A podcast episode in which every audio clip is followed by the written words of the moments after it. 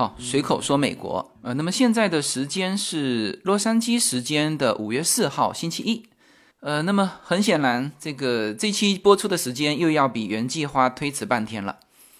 其实呢，我这一期的所有的内容都已经想好了，但是呢，昨天晚上我跑去看海了。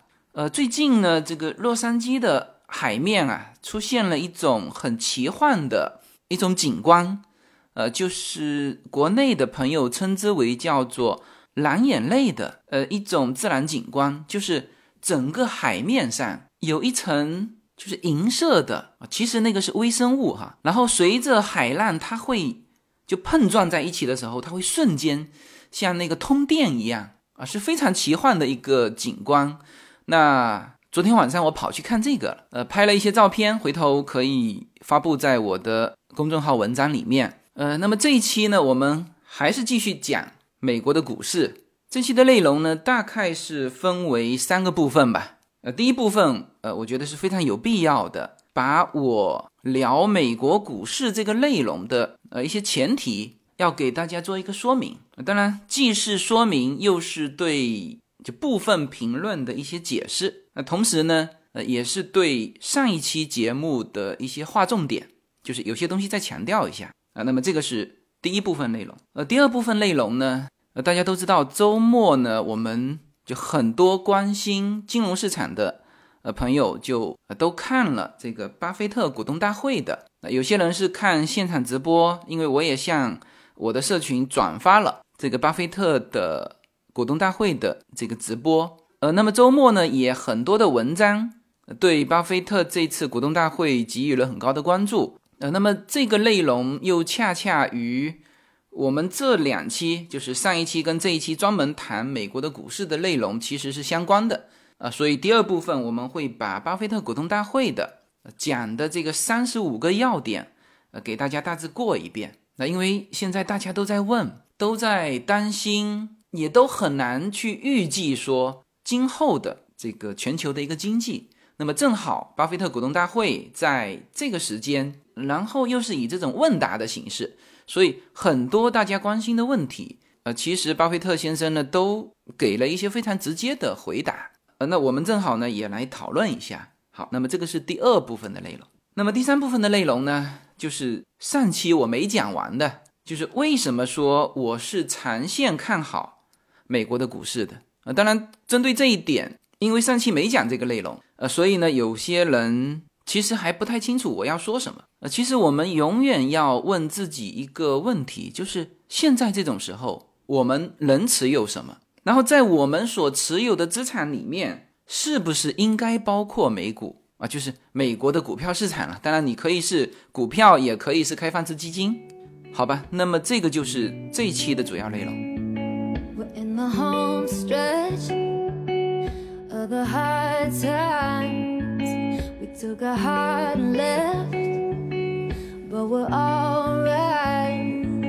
好，那么关于这一期的内容呢，推迟半天，呃，也是有好处的，就是就在我录音的时候，因为现在的时间是洛杉矶时间的下午三点，美国股市的这个盘中交易已经结束了，啊，就是美国股市分为盘中交易和盘后交易啊。那么绝大部分我们能够参与的啊，就是盘中交易，它是按照纽约时间下午四点，那么也就是说在洛杉矶时间的下午一点就已经结束了。那么周一的这个股市在就是经历了这个，不仅我上期说到的说是周五没有利好政策，然后连整个周末都没有利好政策的这种情况之下啊，再加上有些人解读巴菲特的。这个股东大会里面，巴菲特的观点的时候，呃，他其实市场是有引导性的，他专门取了这个不利于市场的一些这个信息来关注。总之，在就是整个周末，呃，非常不利的一个信息面的情况之下，周一的股市怎么走向？因为呃，已经横盘整理了三周的时间了，那么是往上还是往下？其实这个周一的走势是非常重要的。那么，呃，今天整场看下来，呃，那基本上跟我所希望的是比较吻合。呃，今天标普五百是叫低开高走，中间非常长的这个时间是在横盘整理，然后尾盘的两个小时是一直向上突破，呃，然后最后是在最后的一个小时是，呃，他们是叫翻绿哈，就是我们中国叫做翻红嘛，因为我们上涨是红色的，而美国这边上涨是绿色的，呃，下跌是红色的，他们哈，所以这个情况跟我原来，呃，或者我所期待的是比较吻合的，所以。这个虽然说我们推迟了半天时间，但是呢，呃，能够看到这个非常关键的周一的这个走势啊，对我讲这期节目呃也是有所帮助的。OK，那么我们首先啊要对呃随口说美国里面谈美股的这个内容啊，呃我要说三点前提哈。那么这三点前提，呃，我觉得还是。蛮重要的，呃，对于我来说还是蛮重要的，就是既是对我说美股内容的一个说明，也是对部分评论的一个解释，然后同时呢，也是划重点，就是我到底想说什么。好，我们一个一个来哈。首先，第一个前提就是股市有风险，入市需谨慎。呃，这个我在上一期节目呃没有专门去提，但是呢，我在。之前的两期，但凡有提到美国股市的时候，我都提了。我不仅提了，而且还告诉大家，美国的股市是特别有风险的，因为它没有涨跌停板。我还专门举了那个中概股，就是瑞幸咖啡的那个例子。我一个朋友是吧，他就是现在锁在里面了，就停牌了嘛。呃，那么我还特别讲了这个中韩的这个原油宝的这个事情，是吧？是吧？那当然，这个是很极端的情况了，而且发生在期货市场。但是总体来说，就是啊，之前但凡有提到美国股市的时候，我其实都告诉大家了，这个叫股市有风险。所以呢，这个作为就是我聊美国股市前提的第一个前提，就是大家要注意风险。好，那么第二个前提就是我这个节目啊，不是专业谈美国金融的呃一个节目。呃，随口说美国是说什么？大家应该很清楚哈。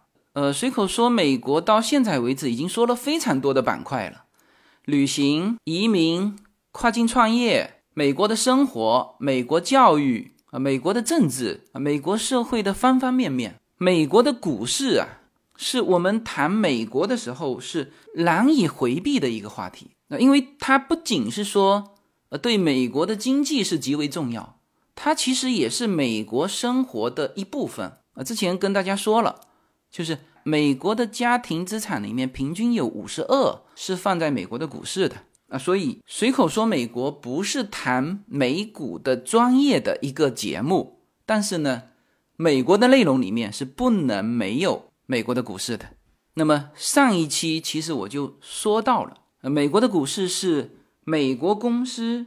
作为美国科技的一个表象，那就是体现美国科技的这个具象在于美国公司。然后呢，大家能看得见的这些美国公司又在美国股市里面去体现它的价值。呃，这是上期说到的一个哈。呃，第二就是刚才说的，美国股市是美国资产的重要一部分。呃，然后我们可能今后在聊美国生活的时候，就多多少少它一定都会牵扯到这个美国的股市。那比如你的退休金计划啊，四零一 k 的这个计划是吧？比如你买开放式基金，呃，或者说你理财的话，其实你到银行里面，银行它也是给你众多基金的一个组合，就是如果你有理财经理的话，它也是帮你来组合，呃，所以这个是我们美股内容的第二个前提，或者说是第二个说明吧。呃，那么第三个说明就是我们这个节目聊到美国股市的时候。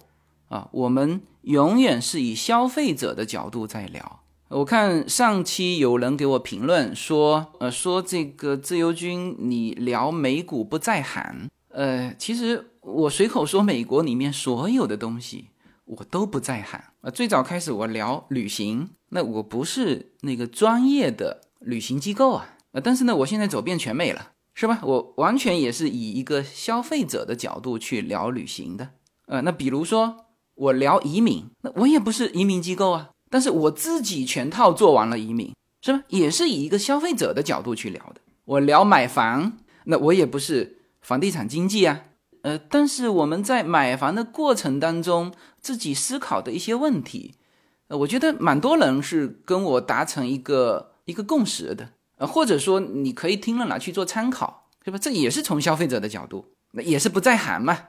刚才说的啊，这些都不在行。然后，呃，比如说我写文章，呃，那其实写文章我也不在行，我也不是记者出身，是吧？呃，但是不影响我能够写出一本书，而且这本书现在被收录在纽约公立图书馆。呃，纽约公立图书馆收录了，那么我想我没去问哈，就是应该各州的图书馆都有了，那就是我的那本《平行美利坚》。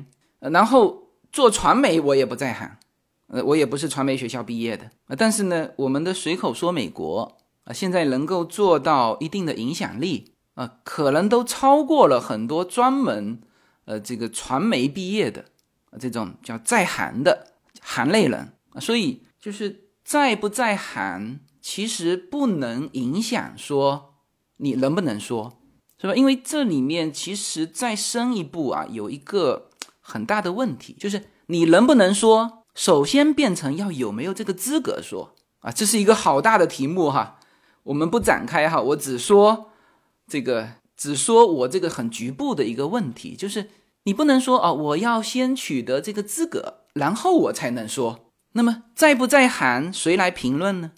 那么谁来颁布给你这个资格呢？是吧？好，那么在行不在行里面还分，就如果这个逻辑通的话，哈，呃，那么它一定会变成这样，就是比如说排名前三的这个专家，其实现在我们的专家，我感觉都不是褒义词哈，就是排名前三的这个专家，他们都没开口，是吧？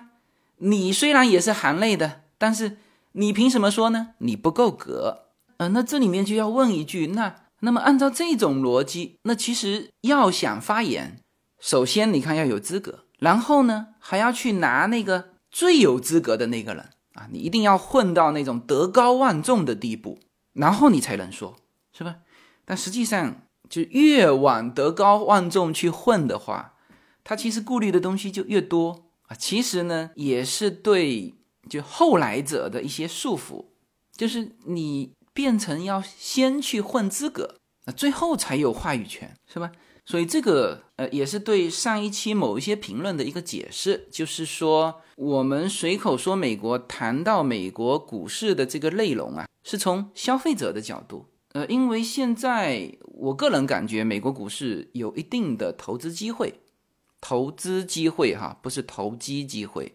那这个是有蛮大的差别的啊！其实你看，像中国啊，大家都认为中国的房地产是吧？你现在如果倒推十年前啊，那这叫投资机会，有没有人说是投机机会呢？没有嘛，就是你时间够长，这就变成了一个投资机会啊！但是往往大家说到股市的时候，都认为它是投机机会，但是美国的股市它其实是投资机会，是吧？因为你时间。一拉到十年、三十年，你会发现整个美国的，你像这种标普五百指数是吧？你就买它的开放式基金，是吧？那么它的平均上涨率是非常明显的。呃，所以这个我觉得还是要向大家去做一个说明的。呃，刚才说了三个，就是我们就以后就不用每次都强调了哈。第一，股市有风险啊，美股呢特别有风险，这是第一个前提。第二个前提就是随口说美国谈。美国的方方面面，这里面呢不能没有美国的金融市场，这是第二啊。第三呢，随口说美国是从消费者的角度，那跟大家一起来聊美国的股市。呃，然后这里再说一下，就是有些人老是迷信专家哈，呃，你就举刚才我说到的这些这些例子，比如说移民的内容，那所谓的专家是什么？是那些移民中介，他们本身之间。还谁也说服不了谁，是吧？这就是所谓的专业嘛。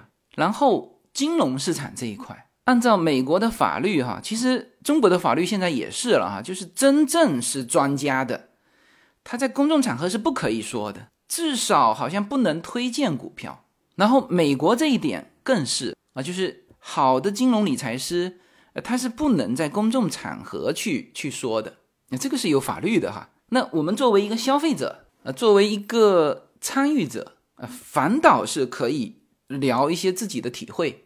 然后，其实我说了这么多内容，啊，旅行、教育、电影、传媒啊，其实平心而论哈，相对而言，聊这个金融啊，反而是我的科班，是吧？大家知道我的本科是会计，然后我的 MBA 是这个工商管理啊，从某种程度来说，我要比就其他专业的人就更加有资格来聊这些金融。那更何况说我们生活在美国。那这个美国的股市就是我们生活的一部分，呃，所以今天就一次性的把我们聊美国的金融产品的这三个前提，或者说是这三个说明，就一次性的给大家都表达清楚。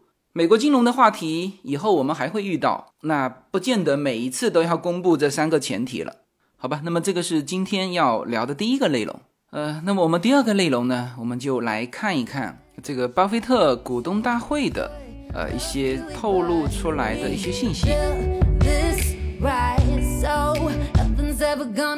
随口说美国的听友们，大家好。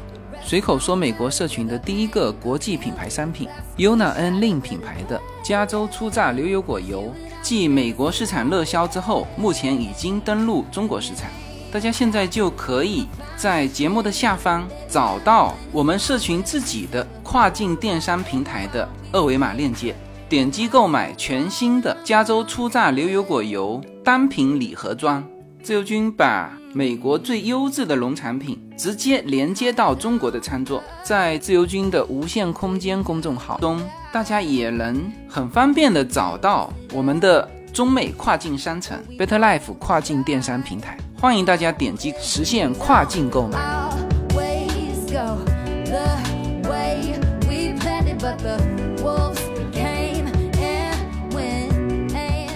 呃，那么在聊巴菲特的这个股东大会的内容之前，其实我还是要呃前面追加一句哈，就是啊，就是我们对任何事情都不要去怎么讲，叫做树立权威。呃，或者说就是他说的，就是百分百正确的。呃，你只有打破权威，你才有可能有自己的独立思考。呃，那你看这个呃这一场的股东大会，呃，就是几乎所有的呃介绍巴菲特股东大会的这些文章内容，都把哪一条放在第一条呢？就都把巴菲特清空这个航空股放在第一条。那当然，这个从新闻的角度上来说，这个是是比较具体的。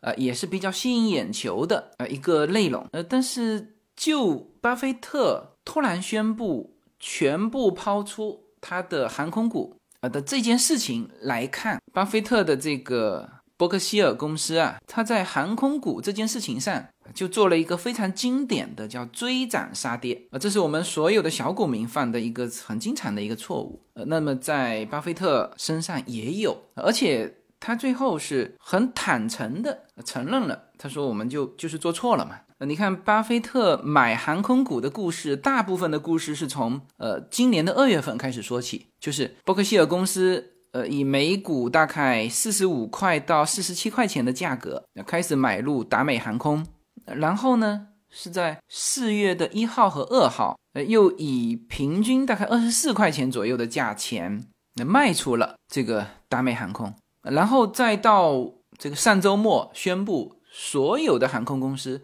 他手下原来有四个四家航空公司，就所有的都清仓。那基本上大家知道的这个故事是这样的啊。但是在今年之前，曾经就是在去年，巴菲特还说过，他说我绝不再买入航空股。然后今年二月份的时候。他是在二月底买入的，也就是说疫情已经爆发了。你看这个达美航空哈，它是原来的价格一直在五六十块钱，五十多六十块钱，然后第一波下来就是到二月底四十七块一毛六，那么它应该就是在这个第一波下跌的就第一时间啊就开始买入达美航空啊，那这准确的说不叫追涨杀跌哈，这个用我们中国的股民非常熟悉的一句话叫做。抄底抄在半山腰是吧？然后四月二号开始卖出达美航空，就那个时候所有人都还在猜测，说他到底是为了什么，是吧？像他这么大的基金，这么慎重的一个我们称之为股神的人物，是吧？二月份买入达美航空，四月初就把它一半的价钱卖掉。呃，大家大部分人都还在猜测说，呃，是不是有其他的意图啊？就不会犯这么低级的错误嘛，是吧？结果上周五是吧？最跌破眼球的就是，呃，人家就是承认错误了，是吧？呃，所以我觉得承认错误是一件很好的事情哈。就是当他说出就这个事情我做错了的时候呢，所有的人也都坦然了，是吧？所以，呃，就为什么先要讲这个事情？呃，一个呢，当然这是整场这个内容啊，就最吸引眼球的一个很具体的事情。然后，其实我更想用这个事情来说的，就是说，任何事情啊，都应该要有自己的逻辑去做自己的事情。就是如果就是抄作业抄巴菲特能发财的话。那很多人都已经发财了。其实，在股市里面，如果你从短期投机的这个角度去看，其实是逆向思维。大部分人都学巴菲特的时候，其实割镰刀的那个，那一定是反着来的。然后再补一句，这个拿镰刀的也许是其他人，然后也许是巴菲特本人啊。这个我随便乱说的哈，只是告诉大家一个呃一个逻辑，就是呃就是在蛮多时候，呃其实逆向思维是蛮重要的。呃，比如周末巴菲特刚刚公布了他清空所有的这个航空股的时候，如果所有的人思考的都是周一卖出航空股，那么事实有可能就是这个航空股不跌反涨。你看，就以这个达美航空来看哈，现在我看到的就是在盘中交易的收盘是二十二块五毛七，但是呢，盘后它现在还在交易哈，在盘后现在已经翻绿了。呃，现在是涨了两毛六，呃，就是比上周五收盘涨了两毛六，是吧？这个也是很典型的一个逆向思维。你看这么大的压力的情况之下，最后的这个走势，呃，居然是反转。然后那些在一开盘搁在地板上的，是吧？你看最低今天是二十块七毛一，很多人搁在这里，是吧？今天不仅是航空股是涨的。连石油都是涨，你看我的这个这个收藏页里面的石油做多指数和石油股票都是涨的，好吧？所以就是在聊巴菲特的一些观点之前，呃，我感觉还是要把这个前提要点一下，就是我们不要去迷信权威。但是呢，巴菲特当然是一个非常呃伟大的金融投资家，他在这次呃巴菲特股东大会上的很多观点，是我个人也觉得非常正确的。而且他也说的很好，好吧？那么我们来过一下他在股东大会上谈到的一些问题。呃，那么这次当然是以视频的形式了，是事先先收集股东提交的问题，然后从中选出一些有趣的、重要的，由三个记者去提问，然后他是在线回答。呃，第一当然就是提到疫情，呃，就是全球突发的这个疫情啊，他也没有想到。然后他的回答是：“你们不知道的，我也不知道。”他最后有一句话，就是他说：“但是结果可能不会更坏了，也不会像西班牙流感那么致命。”那这个是他的发言哈，我们不去展开，也不去解读。哎，呃，第二个问题还是关于这个病毒。那他说，近期各国针对病毒的封锁措施是相当大的一个实验啊。他说，相信美国经济能够克服新冠病毒带来的。困难。那第三条还是这个疫情。呃，巴菲特表示，呃，这次疫情导致的危机和零八年次贷危机没有什么相似之处。呃，这次只是把经济的火车放在了测试线上。呃，这一点巴菲特也算是表达的很清楚哈，就是说这次不是美国自身经济问题造成的目前的状况，而且他认为他说的很清楚，是把经济的火车放在了测试线上，就是放在了另外一条线上。那我记得他说次贷危机的时候，说是我们的火车出轨了，但是这一次不一样，就是暂时的放到了另外一条线上。然后巴菲特说，美国的经济还是非常强壮的，不要在美国身上下错了赌注。呃，我就快速过一下他的一些要点哈。呃，然后他提出了绝不做空美国。你看，巴菲特说，即使在最可怕的情况下，也没有什么能够阻挡美国。他经受了大萧条的考验啊，现在可能在某种程度上也是考验。最终答案是绝不做空美国。在我看来，这在今天是真实的，就像就像一七八九年一样啊，甚至在内战和大萧条呃最严重时也是如此。如果你要做空美国，那么要非常小心，市场会发生任何事情。我是相信美国的，我的过往生涯就是抓住了美国成功的机会啊，这个是巴菲特说的这个要点。那么归纳起来就是不做空美国，呃，然后就谈到呃一些很具体的东西了。呃，巴菲特认为，从目前看，就股票的回报要比国债高。呃，其实这些点我会在我的第三部分的时候就会用到这些点哈。我现在先把它过一遍。然后他说，分散投资的这个策略呃，让我过去取得了不错的结果。然后他说，呃，要相信美国，虽然我们不知道几周、几个月或者明年会怎样啊，但是我是希望投资者能够跨行业。全面分散的投资股票，并对未来持乐观的态度。啊，他说：“我现在就会下注在美国。伯克希尔和其他的企业的工作方式不太一样。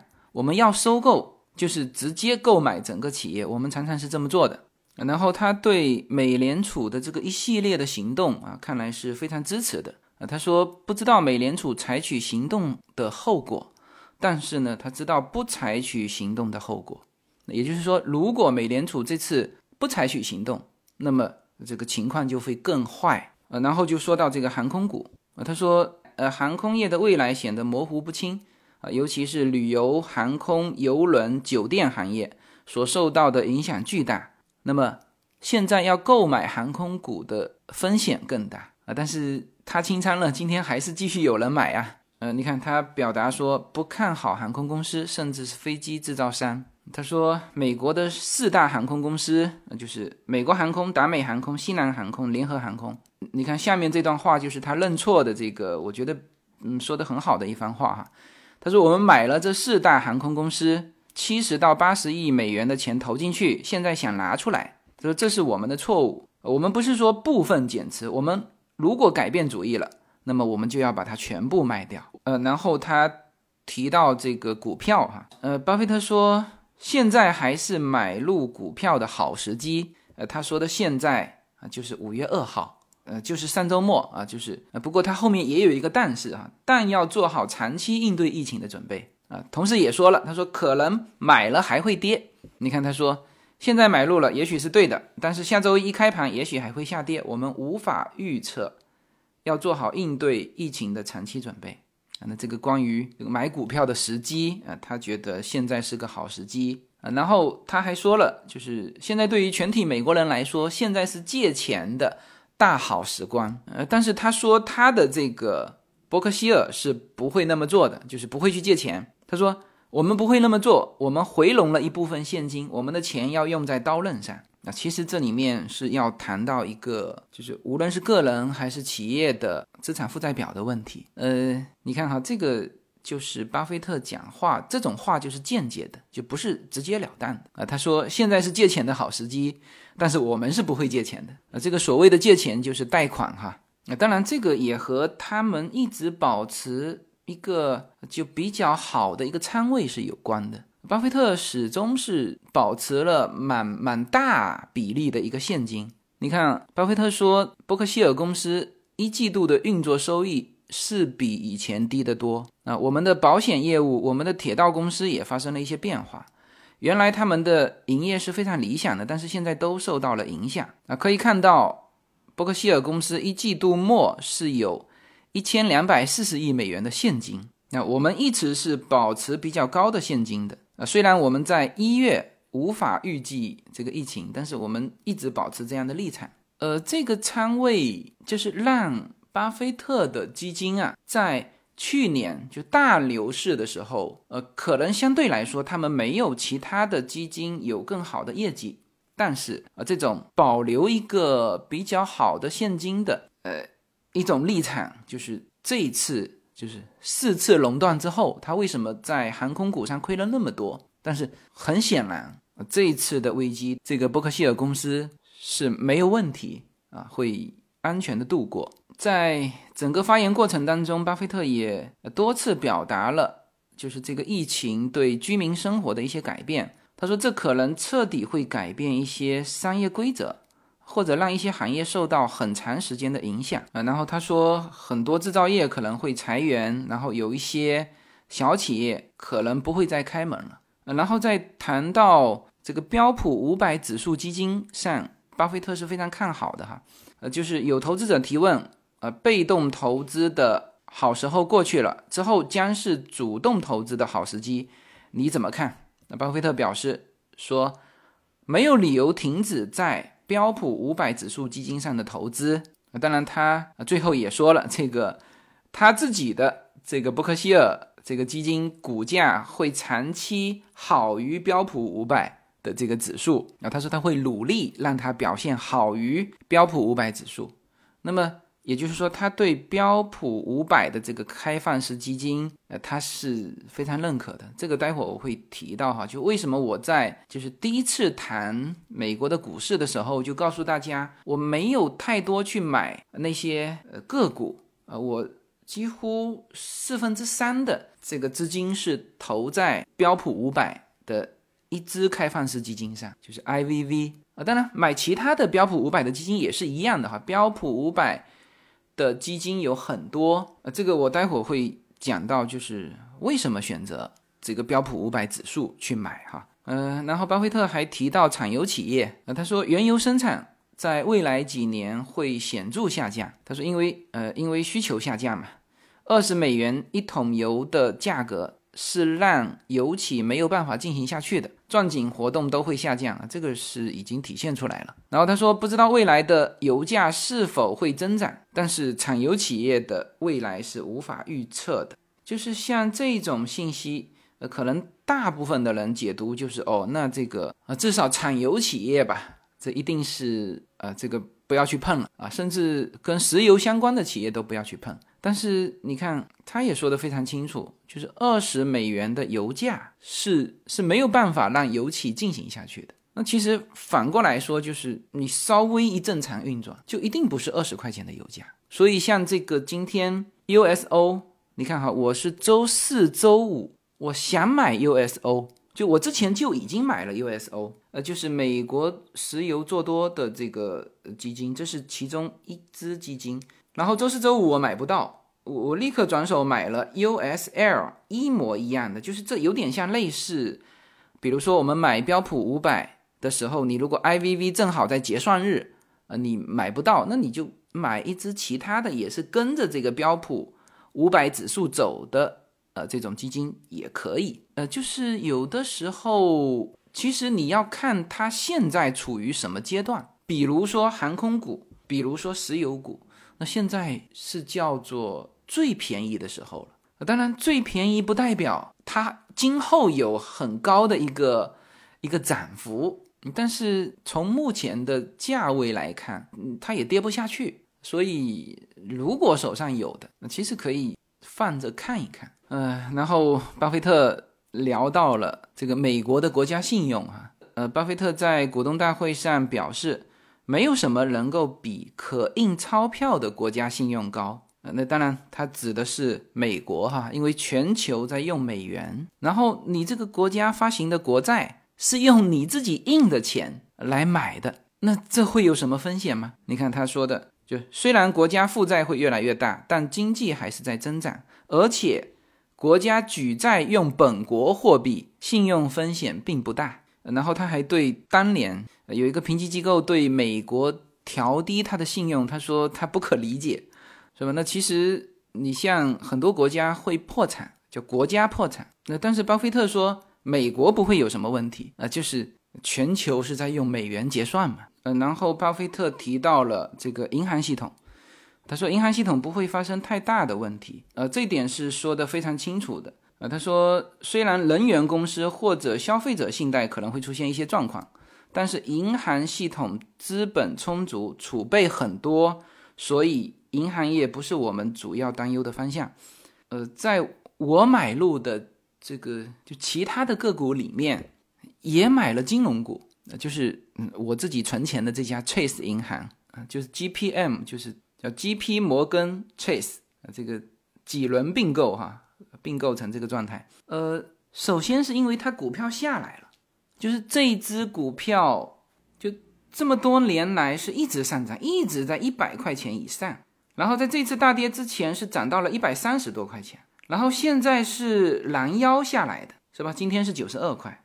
那么因为它的，嗯，就像巴菲特说的，就可能某一些消费者信贷会出现一些状况，但是银行系统是啊，资本充足，储备很多，就是呃，就是这个我们在美国的人就是很能够体会的，因为你看我们买房子要贷款，他贷款的时候是怎么贷的？他贷款的时候是查你 W two 的，就是不太看你的房子价值多少，是吧？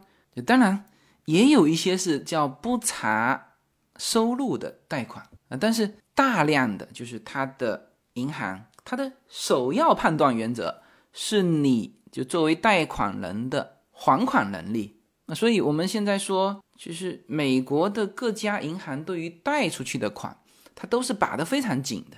你像，呃，公司的商业贷款也是，就是他要看你的商业模式，呃，成熟到一定的地步，然后你的上下游很稳定，是吧？那这个时候才会有信用的那种呃贷款，给到你的公司，是吧？这就是大概两年前吧，就有人在说美国会不会再次爆发什么金融危机，但事实上是不会的，因为他们被金融危机搞怕了。就是现在的这个银行风控的这个这个尺度啊，在我们看来都是非常严格的，呃，所以这就是巴菲特说的，呃，所以银行业不是我们主要担忧的方向，呃呃，那么这个是我大致扫描一下巴菲特股东大会上他的一些观点，啊，关于这次的这个疫情，呃，他的观点是结果可能不会更坏了。然后针对这一次出现的经济状况，他不认为是和这个零八年次贷危机是一样的，啊，只是放在了另外一条线路上，就是把经济的火车放在了另外一条线路上。然后说美国的经济还是非常强壮的，不要在美国身上下错注。然后自己是说绝不做空美国。然后提到股票，那么他认为，长期看股票的回报要比国债高，呃，对未来要保持一个乐观的态度。呃，现在是买入股票的好时机。然后说没有理由停止在标普五百基金上的投资。呃，然后说到美国的国家信用，就是没有什么比这个可以印钞票的国家信用高啊，因为国家信用对应的是国债嘛。然后说银行体系不会有太大的问题，是吧？这些是他明确表达出来的。呃呃，而且也提到了，呃，而且也提到了这个。现金的作用就是他们要拿这些现金去收购更好的呃一些公司。当然，他同时也说了，他现在还没有看到就他所希望的那种公司。好，那么这个是巴菲特在股东大会上嗯表达出来的一些观点。呃，其实虽然很多文章说这个很多人从巴菲特的发言里面看到了很多负面的信息，呃，就是很多人的解读就是。呃，就是你所有看多的这个观点是吧，都是啊一些口号啊，比如啊不要做空美国啊，美国的经济是强劲有力的啊，看好标普五百指数啊，现在是买股票的好时机啊，这这这些话都能讲，但是呢，就是你做的是叫就是能够摆出来的，那至少在这个股东大会那一天啊，这么多信息里面，就唯一一个。落到实处的具体的你的操作是把航空股全部卖掉，然后呢，这个钱又囤在那边，又还没开始买新的股票啊，所以整个市场就是更多的人啊，其实总体来说就是觉得这位老先生啊，怎么讲呢？叫说一套做一套，就是说的和做的好像有点不统一，是吧？看多，那实际上你在卖股票。那所以这个是大家对这个巴菲特股东大会说他在周末啊，其实对大家的影响是起到了做空的这种影响，是吧？但是呢，我倒觉得他蛮多的呃观点啊是没有问题的。虽然是他现在只是这样说啊，但是你为什么不就这么认为？他真的就这么想的呢？啊，只是他的动作还没跟上。啊，他可能还在等一个比较好的时机，是吧？关键是人家本来仓位就很多，好吗？你现在看到的只是他卖出了清空了航空股，而且航空股它是不是持有了很长的时间的，是吧？所以我从呃巴菲特的整体发言里面，我其实是看到呃做多的力量的。我不知道大家对呃巴菲特的呃整个股东大会透露出来的呃这种感觉啊是做多呢还是做空呢？呃，那当然，这里有一个叫长期和短期的区别哈。呃，那么接下去第三部分，呃，我就要谈到，呃，为什么说我认为，美国的股市是我们在资产配置里面呃需要去配置的一块呃长期的投资，然后现在呃其实是一个机会。没有什么能够阻挡。没有什么可以阻挡对自由的向往。大家好，这张专辑的播出时间是每周一周五的下午，每周两期，不见不散。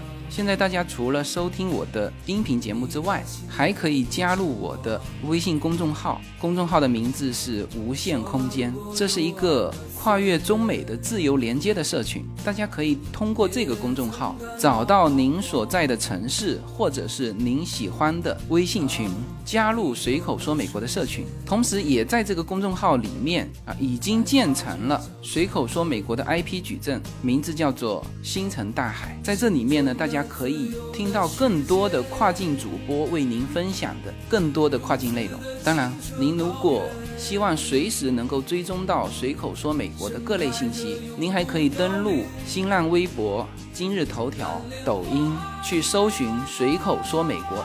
移动互联网的神奇之处呢，就是可以把同类的人拉得很近，让我们勇敢开始，活成喜欢的那个自己。好，那么最后呢，我来说一下哈，就是为什么我会认为，呃，就是这个美股啊，可以作为。家庭资产配置的一部分。那么这里我只是谈我自己的感受哈，我的逻辑是什么？就完全没有想对其他人呃构成什么影响。呃，这个长期听我的节目的呃这个听友啊，应该都很清楚哈。比如啊，我选择住在洛杉矶，呃，然后呢，我会选择住在 Walnut。那我讲这个为什么在 Walnut 买房子的时候。我当然会把我的逻辑说出来，但是呢，你看我们的听友是分散在全美各地。我曾经也说了，就是就是这一点也是美国的特色，就是说，呃，几乎所有的居住在美国各个城市的人都觉得他们的那个城市啊是最好的。那所以这个就是美国，就个人有个人的呃这个选择。那我选择在 Walnut，那当然我会说出我的逻辑，是吧？比如说买车子。那么我选择了特斯拉啊，所以我说了三期的特斯拉的节目啊，那这就是我为什么选择特斯拉的逻辑。呃，我这样一解释，大家就比较清楚了吧？我完全没有影响大家的意思。好，那我说一下我的逻辑吧。呃，当然这个一些这个表面上的话，当然也是逻辑的一部分啊。就比如我之前说到的啊，这个因为美国公司啊是美国创新的呃一个表象。啊，所以呢，那些你啊非常熟悉的、非常向往的啊这些公司啊，微软、特斯拉、苹果，呃，甚至阿里巴巴、腾讯啊，当然腾讯有人呃上期提醒我啊，就是就腾讯在美国上市的，他说是分公司，呃，总公司是在。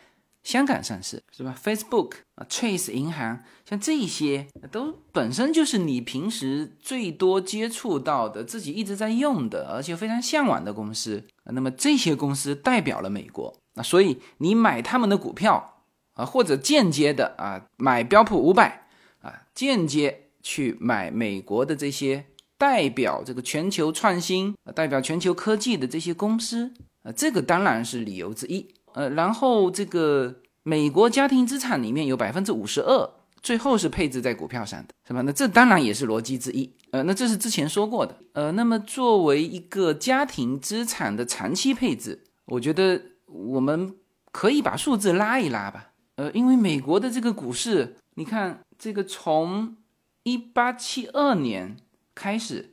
呃，那个时候不叫标普五百指数哈，叫做标普综合指数。然后从一九五七年开始叫标普五百指数。那这里是有收益率的，就是这么多年人家是精确统计过来的啊。那这里面从一八七二年，我们一直统计到二零一七年吧，总共是一百五十年，那就是标普综合指数加上后面的标普五百指数。那么如果我们把它每年都作为一个周期，那么它的平均收益率是百分之八点四啊。如果我们五年做一个周期啊，就是把五年的数据先堆在一起，然后再平均啊，那么你就会发现，呃，它亏损的这个这个年数啊，就比呃原来的那个要少，因为它五年整合在一起嘛。那呃，那它这个有一些周期，就是五年的这个周期内就没有出现亏损，然后你再看它的平均收益率。和那种每一年作为一个周期的，那有所变化，呃，下降了一点，但是呢，也达到了百分之七点一。然后，如果是十年做一个周期，那么平均收益率是百分之六点八。但是十年作为一个周期的时候，还有出现这个周期，就十年的这个周期内还有出现亏损哈。但是你再看二十年作为一个周期的时候，全部都是绿色的，那它绿色的都代表盈利哈，红色的是亏损。然后它的收益率是六点七，所以从这些数据来看，就是说明了两点哈，就是如果你的周期是作为一年，就是我投进去，明年必须把钱取出来，这个周期看，就是有蛮多这种在就一百四十六年接近一百五十年的这个这个美股的周期里面啊，还蛮多出现亏损的。但是呢，刚才说了，你如果放长到二十年的时候。在漫长的一百四十六年的时间里，你如果都是二十年一个周期，你就没有亏损啊。所以美股是作为一个投资，不是投机哈。投机是短期的，而投资是长期的。那这个就是拿中国的房子来说投资，大家就非常好理解。呃，就是至少到现在吧哈。呃，虽然一直也说啊，这个这个中国的楼市会跌会跌啊，但是。就意识到有房地产这回事之后，呃，或者说中国正式推出商品房之后，呃，任何一个时点你买入房子，到现在来看都是赚钱的，那么这就叫长期投资。而美国的股市也是如此，你看从一八七二年到现在，投资收益是呃平均投资收益率每年百分之六点七，按照二十年拉升的，如果是按照一年每年拉升的，投资收益率是。八点四，是吧？这个是一个蛮重要的一个数字，呃，说明了一些问题。那么这个也是呃我提到的，说家庭资产配置里面有美股这一部分的一个叫数据支撑吧。啊，再次说明哈，叫长期资产配置，长期投资，而不是投机。呃，然后呃，值得说的就是，我始终在强调说，进入美国的股市，就一种就是你啥都不懂。根本就不知道该怎么买的情况之下，它有这个标普五百指数的开放式基金，这个有很多只哈，呃，大家自己去 Google 去查啊，每一只的收益都差不多，反正都是跟着这个标普五百指数在走的。呃，这个就是说，你如果不会买，那就买这个。然后呢，如果你很会买，我也建议，呃，比较大的资金比例配置是这个。为什么？呃，本身什么叫标普五百指数？它其实就是选举了美国市场上的啊五百只这个最能够代表各行各业的这个龙头，是吧？我们常常会听到说，呃，某一家公司，其实我们都是听了好久它的名字啊，看着它不断做大，最后说这家公司，呃，进入了标普五百指数啊，就是 top 前五百了。就这个指数不是所有美国公司好的公司跟坏的公司笼统在一起啊，最后做出一个指数，不是的，它只挑美国最好的五百家公司，所以它的这个就已经帮你筛过一遍了，是吧？那么作为一个长期资产的配置，那就选择这个标普五百的开放式基金，呃，所以这个就是我为什么说把家庭资产的其中一部分，呃，我我个人现在感觉就是。应该要拿出三分之一到四分之一的资产作为美国股市的一个长期配置。那当然你是可以选择开放式基金，你也可以选择股票，你当然也可以委托银行的经理帮你去去打理。那么它其实也是就各种基金的一个一个，它帮你做配置。比如你觉得标普五百的这个成长太太慢，那么它就会在你的整个配置里面拿出一部分是可以去做一些稍微激进的呃一些呃基金或者一些股票啊。那这只是一个风格的配置而已。呃，那么这个就是我整个的一个逻辑。相比之下，就刚才说到的啊，是呃，无论是从啊说体现美国的科技啊，还是说这个美国资产本身的，你要五十二就配在这个上面，还是说从历史上看，是吧？接近一百五十年，好像有人做过两百年的统计，大概是百分之七，就是从这些数据上看啊，都能够支持呃美国的股票是可以作为一个长期资产配置的。那么。相对比刚才说的这个美国股市来说，我们其实也可以反过来思考，就是现在到底什么我们可以配置？呃，那这里面因为现在这个特殊时期嘛，就很多人说到现金为王啊。我之前一直说现金为王，但是同时也说一句话，就是现金为王是让你可以在合适的时候，就是这个逮到机会的时候，你手上有现金。而不是一直持有现金。那如果一直持有现金，那这显然是在目前这种就是全球放水的这种情况之下，量化宽松嘛。呃，之前还有人一直提到说美国的量化宽松，其实现在各国都量化宽松，是吧？那在这种情况之下，你如果一直作为一个长期的持有，你是持有现金的话。那这个不用说了，谁都知道这是不划算的，因为通货膨胀始终都在通货膨胀，是吧？一万块钱人民币，呃，二十年前的购买力和现在的购买力，一万块钱美元二十年前的购买力和现在的购买，这个所有人都有这个常识，所以现金为王是让你在合适的时机出手，而不是一直持有现金，是吧？首先，长期资产配置里面持有现金啊，当然是就像巴菲特的这个仓位一样。就是它保留了一定比例的现金，我们个人资产也是，你你肯定要有储蓄嘛。但是呢，你如果作为大部分资产是现金的话，那这个就是呃，那这个肯定跑不过通胀哈啊。好，那么现金只能是一部分。那么房产呢？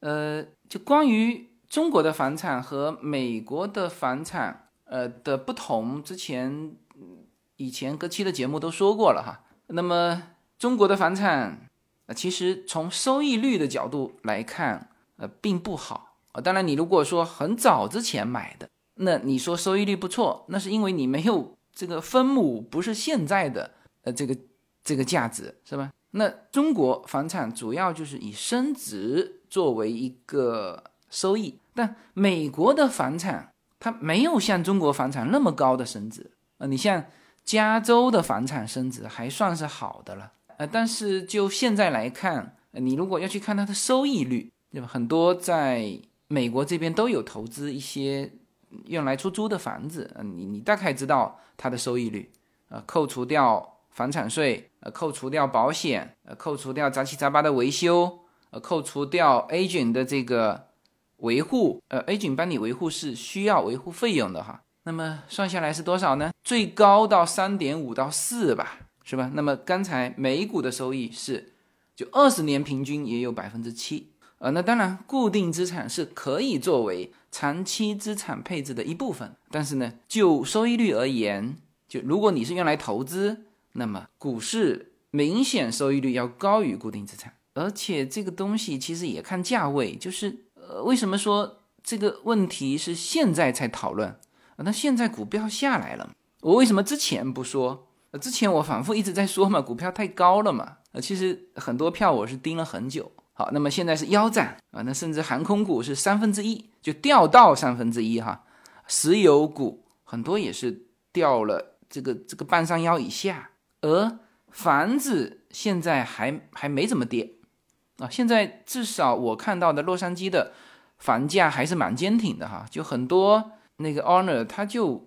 直接把那个放出去的那个单子收回来了，就不卖了。他觉得现在市场不好，他就直接不卖了。然后说很着急用钱，急着卖的也很少，是吧？所以现在的这个时间点，你再去配置固定资产，呃，收益率并不高，而且房价还没有跌下来。而且我不认为这一波房价会有像这个零八年的那种大幅的下降。我觉得从目前的政府救市的这个感觉来看，呃，整个美国的经济不会到那个程度。那么还有什么东西你是可以持有的呢？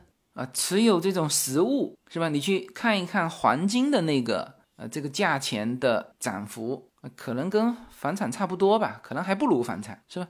所以有的时候我们翻回头来考虑，你说呃不能长期持有美国股市，那我们能持有什么？呃，然后再去对比它的收益率，然后再形成自己的一个，按照巴菲特说的就是分散投资啊，这个他说的很清楚哈，就是跨行业的分散投资。那站在我们家庭的角度，那我们可以是跨境的啊，就更多元化的一种长期投资配置啊。那么这个就是我的逻辑啊。然后我们最后哈，再回到现在的这个时间节点哈，呃，我是三月二十六号入场的，呃，最低是三月二十三号，我始终认为这是最低点了，也许有那么小部分的概率还会再下来一下。但是我个人觉得击穿这个三月二十三号的这个低点，我个人觉得就中线而言，不太可能见到那个低点，呃，所以这个也是巴菲特在股东大会里面说到的，就是